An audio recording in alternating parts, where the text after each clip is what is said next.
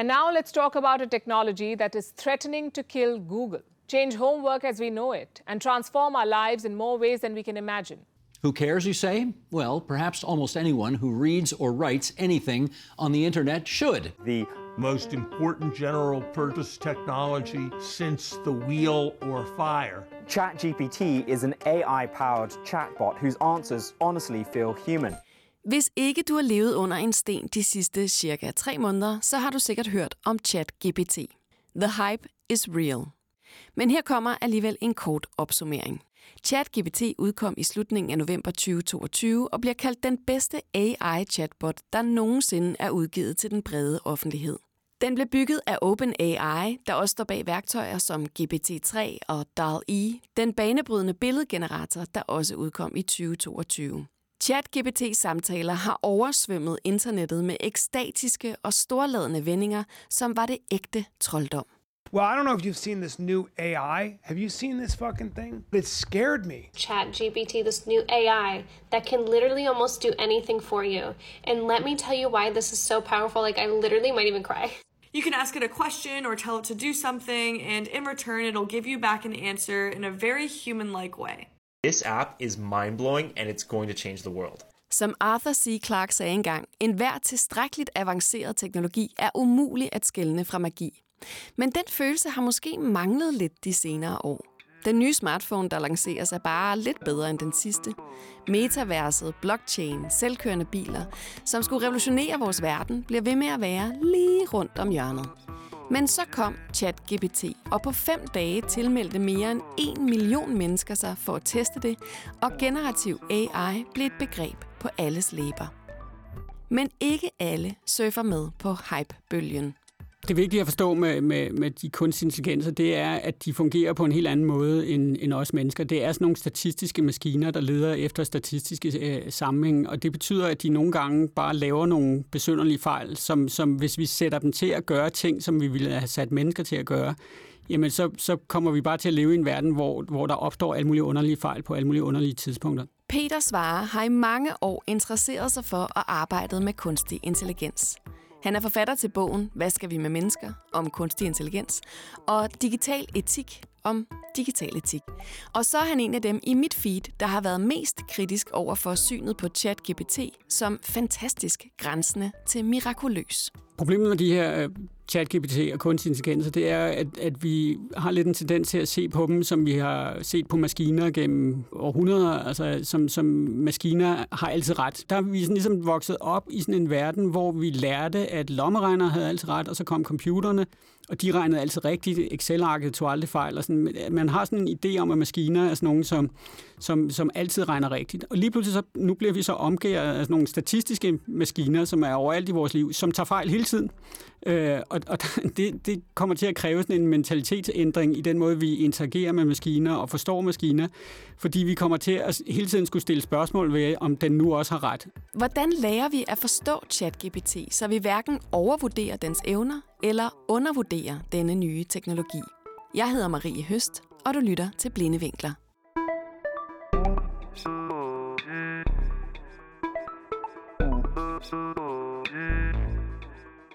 Peter, var du imponeret første gang, du chattede med ChatGPT? Ja, jeg var vildt imponeret i cirka 30 sekunder. Øh, for, og, og det, jeg var imponeret over, var det der med, at den, man pludselig kunne tale med en computer, og, og den sådan skrev grammatisk korrekt og rigtigt og sådan noget. Jeg vil sige, det var jo ikke sådan vildt overraskende, fordi den bygger jo på øh, GPT-3, som man jo ligesom havde set nogle eksempler på tidligere. Men det der med, at man selv kunne sidde og lege med det og få den til at svare, øh, det var ret imponerende. Men, men det var så lige indtil den lavede sin første fejl.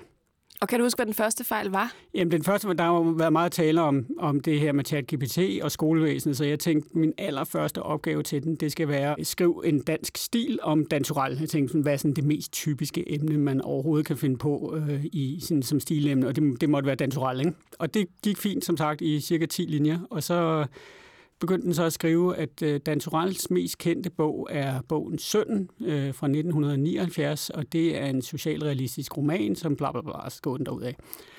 Og jeg er ikke sådan øh, dansorel ekspert, men en ting var jeg dog sikker på, det var, at det var i hvert fald ikke dansorels me- mest kendte bog, øh, fordi det, jeg havde aldrig hørt om den. Jeg havde hørt om alle mulige andre dansorel-bøger. Så det er sådan vagt en mistanke, ting, der må være et eller andet galt der.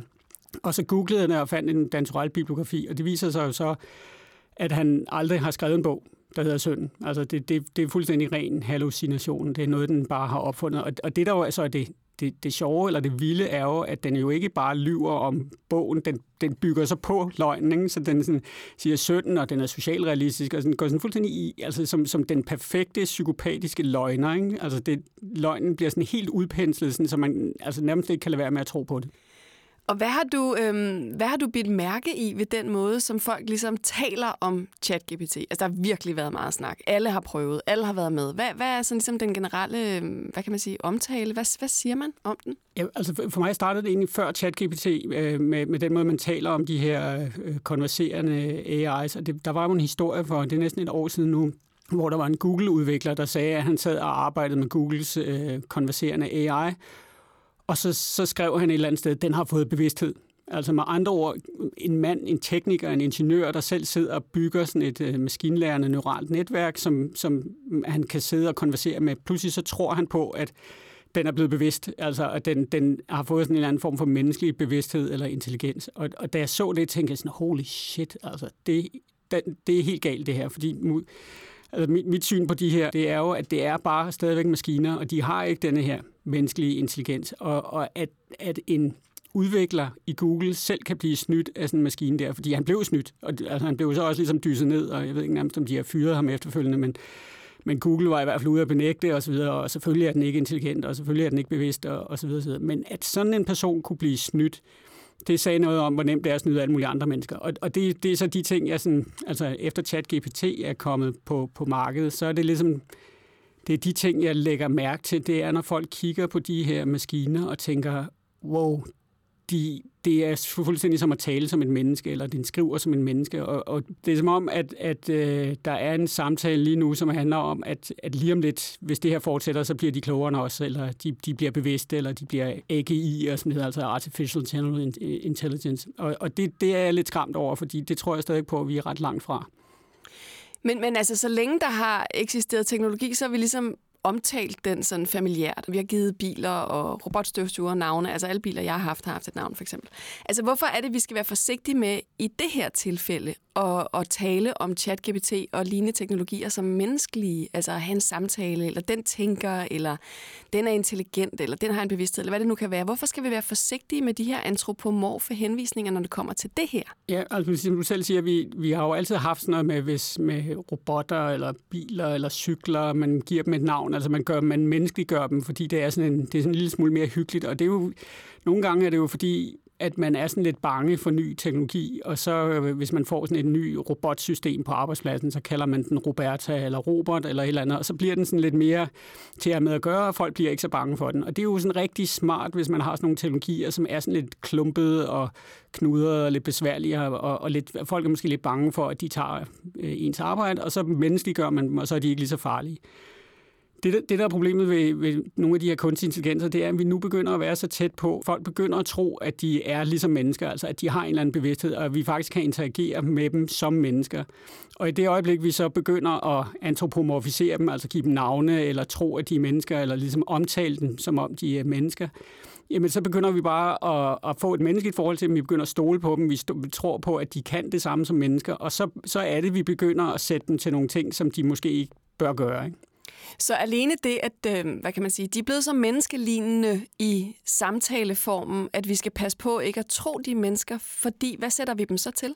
Jamen altså, det kan jo være, at vi sætter dem til at køre bil for tidligt. Øh, jeg, jeg hører til dem, der tror på, at vi skal nok få løst det der med selvkørende biler på et eller andet tidspunkt, men, men der, der, jeg tror til gengæld også på, at der kan gå 5, 10, 15 år, før det sådan for alvor øh, giver mening. Og, og helt, sådan et helt konkret eksempel, det er jo Elon Musk, hvis det stod til ham, så havde kørt hans biler rundt øh, og var selvkørende lige nu. Ikke?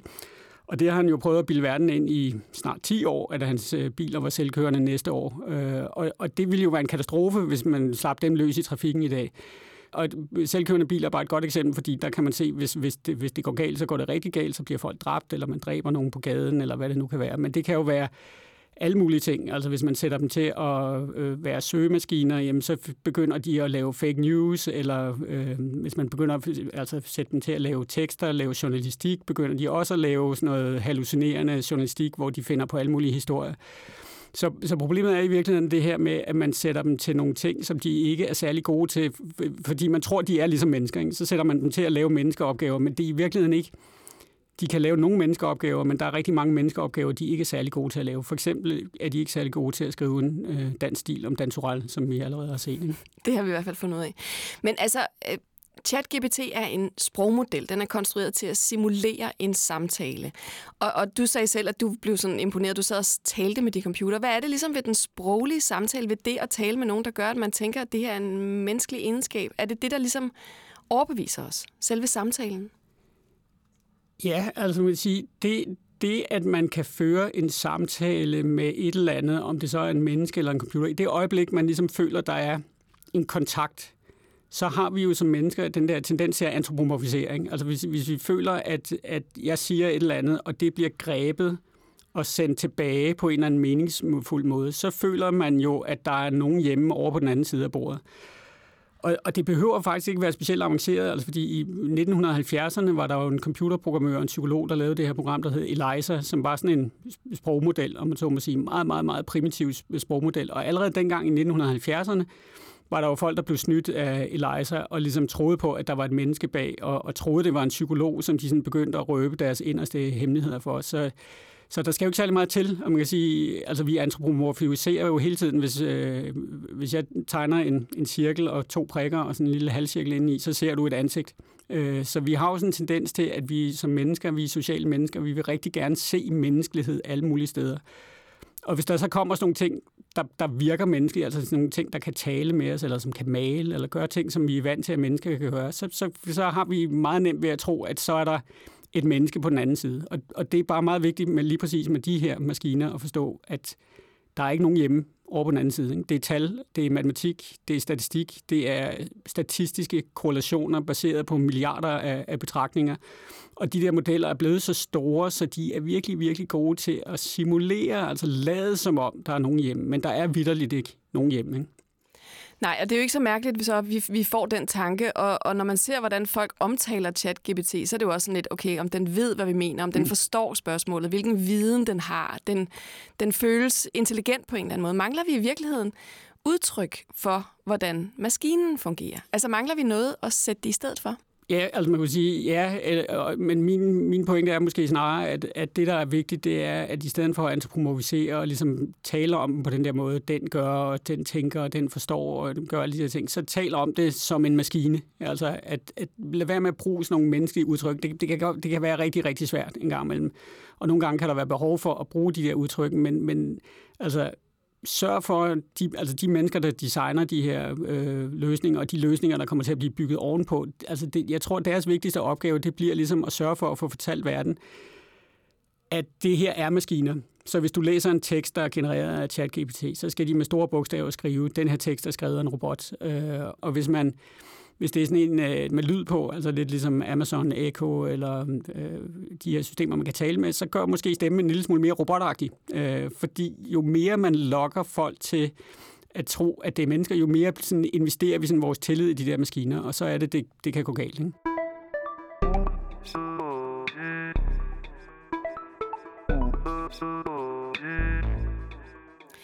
Nu har du sagt et par gange det her med, at der ikke er nogen hjemme, så jeg synes, vi skal dykke lidt ned i, hvad, hvad det egentlig så er, ChatGPT gør, eller øh, hvordan den virker. Altså, hvis du skal forklare det ikke for en femårig, men for en ikke-AI-ekspert, hvordan virker ChatGPT? Jamen altså, ChatGPT virker jo i store træk ved, at det er sådan en maskinlærende system, som har gået ud på internettet, og så har den læst øh, milliarder af tekster, og så har den fundet statistiske mønstre i de her tekster. Og det er jo, på, på sin vis er det jo fuldstændig ligesom, hvis man sidder og skriver i i et tekstbehandlingssystem, der kan foreslå, eller på sin telefon, der så kan foreslå det næste ord. Så den kigger på, hvad har du skrevet, og hvad er så sandsynligheden for, at det næste ord er. Øh, og det, de systemer kender vi allerede. De her ChatGPT, den er så bare væsentligt mere avanceret, fordi den kan kigge på lange tekster og skrive, altså foreslå altså endnu længere tekster, som, som foreslår. Så det er ikke bare et ord, den foreslår. Den, den forstår ligesom, og, og det er sådan det store gennembrud her, er, at den, Den forstår tekster i en større sammenhæng og relationerne mellem ord. Den kan huske, hvad den allerede har skrevet, så den har noget kontekst, som den bringer ind. Men, men i bund og grund er det bare en sandsynlighedsberegnende maskine, der skriver, at hvis, øh, altså, som, som fungerer sådan, at hvis du giver den en prompt, så siger den, det næste ord, hvad er sandsynligheden for, at det skal være, og det næste ord, hvad er sandsynligheden for, at det skal være, og så, så arbejder den frem der. Så det er ren statistik og ren sandsynlighedsberegning. Og det kan man sige, det kan jo være rigtig fint, hvis man skal skrive øh, et eller andet, en, en tekst, som øh, skal åbne en tale på en konference, eller hvad det nu skal være. Det, det kunne jeg for eksempel have brug for. Men hvad, hvad så, hvis det er øh, noget, hvor man rent faktisk gerne vil have et svar på et spørgsmål, et faktuelt svar? Leder ChatGPT så efter det faktuelt rigtige svar? Nej, altså den er jo sådan set ligeglad med, hvad det faktuelt rigtige svar er. Øh, den er sådan set bare interesseret i, hvad der statistisk set er det mest sandsynlige svar. Øh, så det vil sige, at den går ud og, og kigger på, altså den, har, den har sådan alle de her parametre, som det hedder, sådan inde, i sin, inde i systemet. Og så hvis man, hvis man stiller den spørgsmålet, hvad er 20 plus 20, så, går, så laver den, så er der ikke en maskine, der, altså hvis jeg sagde, hvad er 20 plus 20 til dig, så vil du sætte dig ned med et stykke papir, og så hive din, den, det, du lærte i folkeskolen frem, og så vil du have sådan en eller anden logisk måde, et system, en heuristik til at løse det problem. Ikke? Det er ikke det, den gør. Øh, den går sådan set bare ud og finder tekster, der ligesom, hvor der har været noget med 20 plus 20, og så finder den ud af, at sandsynligvis så, så øh, er, er der et eller andet sted, hvor 20 plus 20, det er så 40, og så siger den 40. Øh, men men hvis, hvis, der, hvis der på en eller anden måde er et eller andet, der går galt der i den der sandsynlighedsberegning, og den finder ud af, at det er 50, så siger den bare 50, og den, den går ikke sådan ind, altså, den ved ikke, det er et regnestykke. Så hvis der var 51 procent af folk på nettet, der havde skrevet, at vi ikke landede på månen, at det var en konspiration, og man så spurgte uh, ChatGPT, så ville den sandsynligvis også sige, at det, det er ikke rigtigt, at mennesket var på månen. Ja, ja sandsynligvis. Ikke? Og, og det er jo lige præcis der, hvor de der spørgsmål med biases kommer ind. Altså, at, at det, fordi internettet er fyldt med mænd og hvide mænd, som taler på en bestemt måde, og taler på en bestemt måde om kvinder, og folk af andre hudfarver og sådan noget, så, så risikerer man så ser man rigtig ofte, at de her kunstige intelligenser, de udvikler sådan nogle biases, fordi den kigger bare på, hvad er det, der sandsynligvis bliver sagt, øh, og, og det er ofte kvindefjendsk eller fjendsk over for folk med andre hudfarver eller et eller andet i den stil. Og, og der, der kan man sige, der de der sådan, de store klassiske biases, som som køn og etnicitet og sådan noget, dem, dem er de sådan efterhånden blevet meget gode til at rydde ud i, i de her systemer. Sådan, så hvis man stiller spørgsmål inden for de områder, så kan man ikke stille dem, eller de, de har fundet ud af, hvordan det kan renses ud. Men biases kan jo være alle mulige ting. Ikke? Og, og de der biases kan snige sig ind alle mulige steder. Så, så den der sådan whack the mole-agtige måde, som de prøver, tech-firmaerne prøver at, at løse bias-problemet, det, det bringer dem noget af vejen, men, men aldrig i mål, fordi det er umuligt at udrydde alle biases. I hvert fald, hvis man træner med hele internettet. Ja, præcis. Men hvad er det, du tænker, når du siger, at, at du bliver bekymret i forhold til det her med at bruge øh, en sandsynlighedsmaskine til øh, ja, putte den på vigtige problemer, som vi måske kan komme til, hvis vi overvurderer den lidt? Hvad er det, du tænker, der sker? Hvad der sker med vores samfund, når det er sandsynligheder, vi benytter? Jamen altså, det store samtaleemne er jo lige for tiden, at øh, nu har OpenAI lavet ChatGPT, og øh, hvad hedder det, Microsoft er involveret i det, så de vil bruge det i deres søgemaskine.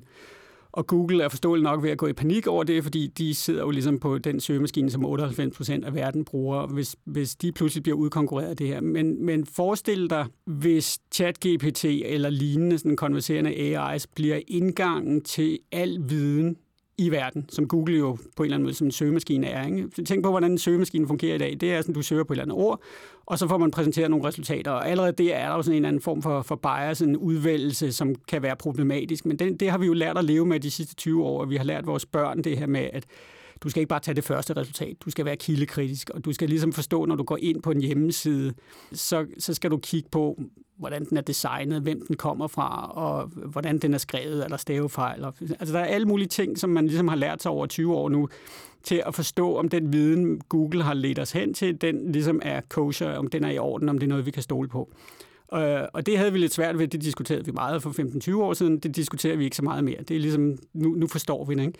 Nu kommer der så de her konverserende AI's, og der bliver interfacet sådan, hvis du stiller den spørgsmål, hvor højt er Mount Everest, så er det jo ikke sådan, at du får 100 svar på det på nogle hjemmesider. Du får et svar, hvor der står, Mount Everest er 8.848 meter højt, eller hvad det nu kan være. Og så er det ligesom det. Og hvis den tager fejl, altså hvis den laver den der danturelle fejl, altså hvis den laver de der fejl der, jamen så får du jo altså en en fuldstændig fejlagtig indgang til al viden i hele verden. Og det andet problem er, at du har jo heller ikke muligheden for at være kildekritisk, fordi den kommer bare med et svar på, på det der. Så den siger, at svaret er sådan sådan. Ikke? Øh, og jeg, jeg tror i virkeligheden, jeg, jeg er sådan meget teknologioptimistisk på en eller anden måde. Jeg tror nok, vi skal få løst de der problemer på en eller anden måde.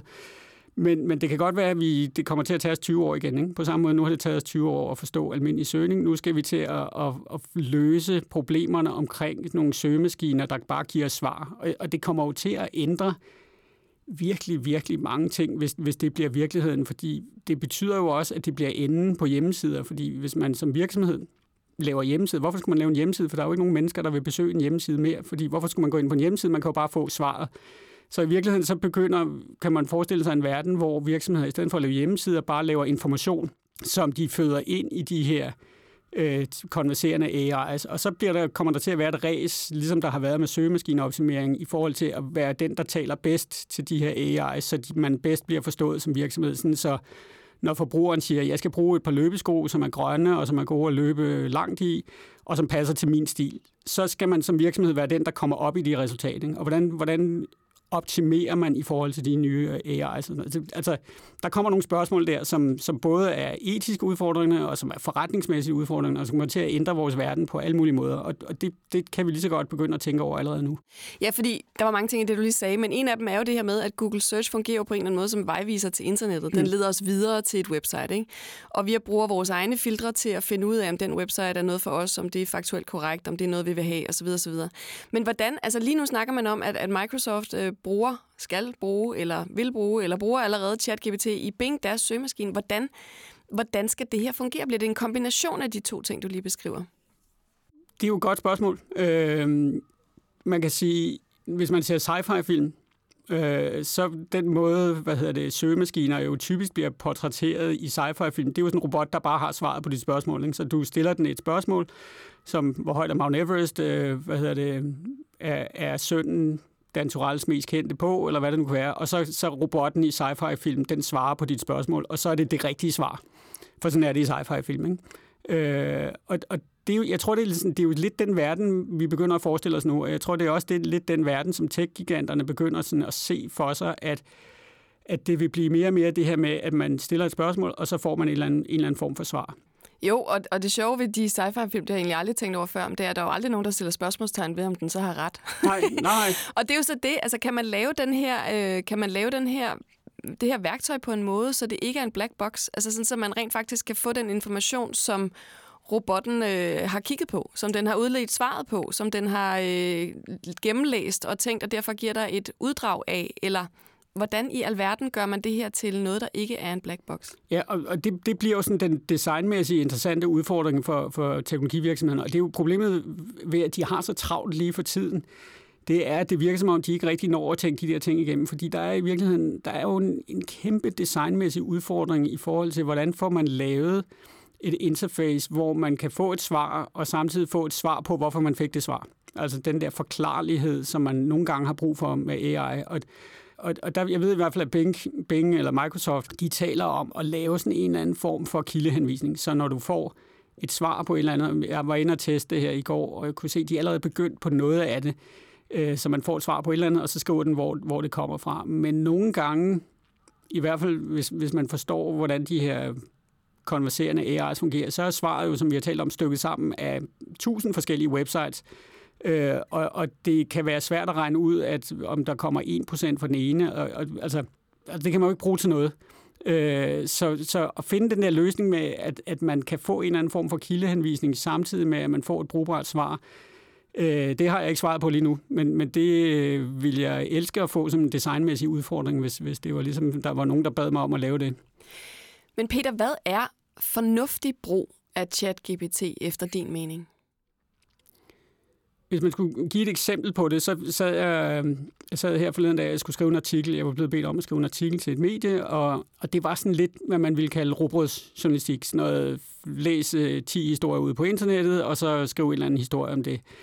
Øh, og, og så tænkte jeg, okay, nu er chancen her. Nu prøver jeg at se, om jeg ikke lige kan tage alt det her tekst på engelsk og knalde ind i ChatGPT, og så få den til at skrive et eller andet, som giver mening på dansk. Og det prøvede jeg så, og den skrev jo noget, og, det er jo sådan, det fascinerende. Den skrev noget på dansk. Alle øh, de vigtige fakta var i den der artikel, og, og øh, det, det hele var til stede. I princippet kunne jeg godt have sendt den her artikel videre til redaktøren, men den var sådan også, altså artiklen var fuldstændig blottet for liv. Altså der var ingen kant, der var ingen intention, der var ingen vilje, der var ingen vinkel, der var ingenting, der gjorde den interessant, fordi den jo netop var bare sådan en statistisk øh, konglomerat, sådan en opkogning af noget, som nogle andre mennesker allerede havde skrevet. Ikke?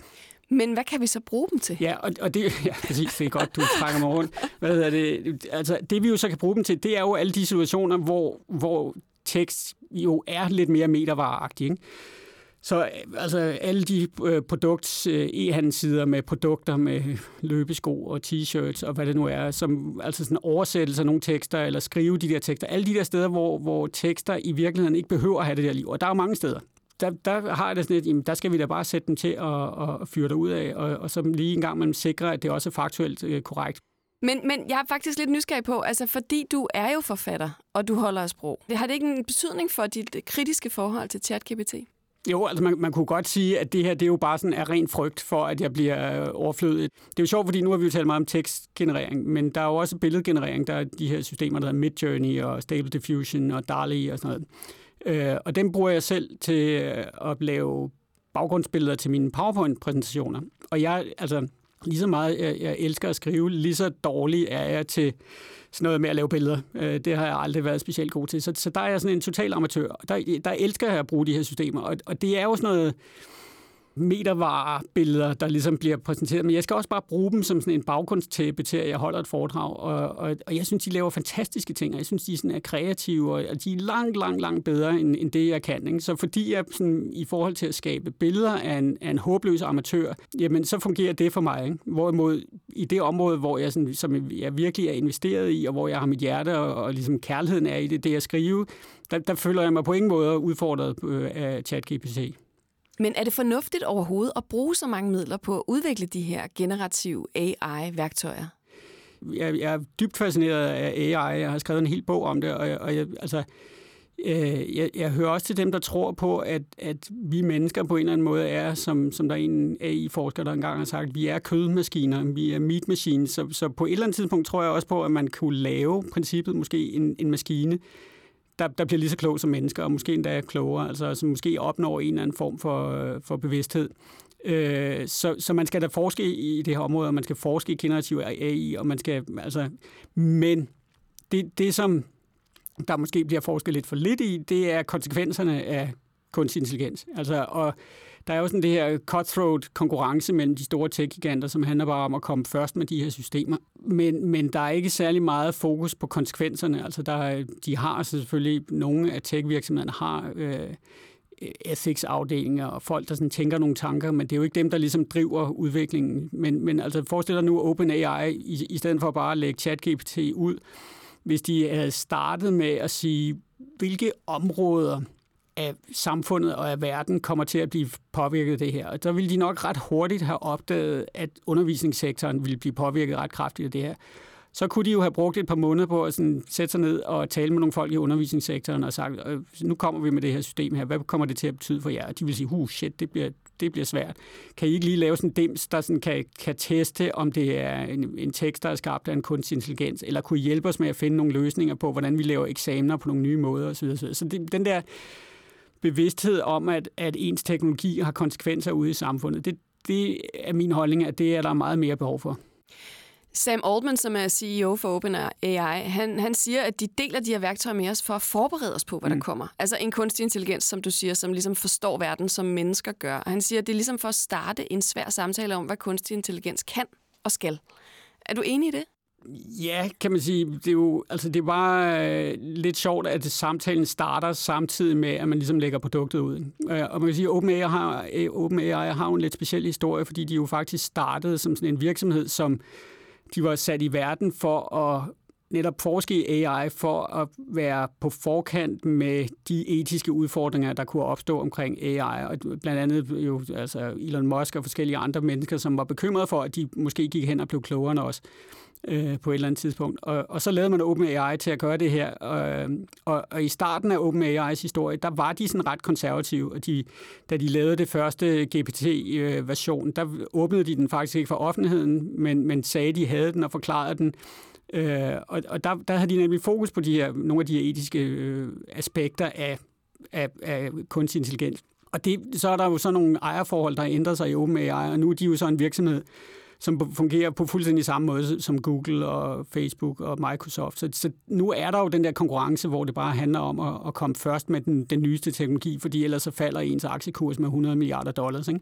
Nu, nu snakkede jeg med en øh, underviser på sådan en øh, erhvervsskole i går, og, og han sagde, at de er jo i total panik. Altså, de aner jo ikke, hvad de skal gøre. Øh, og altså, hvordan skal de, øh, altså, hvordan skal de gennemføre eksamener? Og de er jo låst i altså, nogle undervisningsplaner, systemer, regulativer for undervisningsministeriet, så, så de risikerer jo, at der kan gå flere år, hvor de jo skal lave nogle eksamener på en bestemt måde, hvor eleverne bare kan snyde med eksamenerne med ChatGPT, øh, fordi de kan ikke ændre på de der systemer. Ikke? De, altså, de er vidderligt clueless. Ikke? Så, så ja, vi har en samtale, men der er jo altså også nogle, nogle konsekvenser ude i den virkelige verden.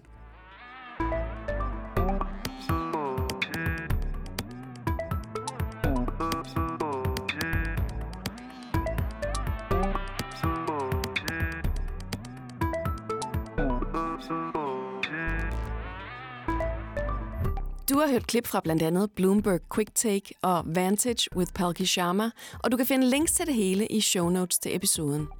Podcasten Blinde Vinkler er produceret af Ingeniørforeningen Ida og IT-branchen og udviklet i samarbejde med Tina Ryven Andersen og Rune Fik Hansen. Den er tilrettelagt, redigeret og beværtet af mig. Jeg hedder Marie Høst.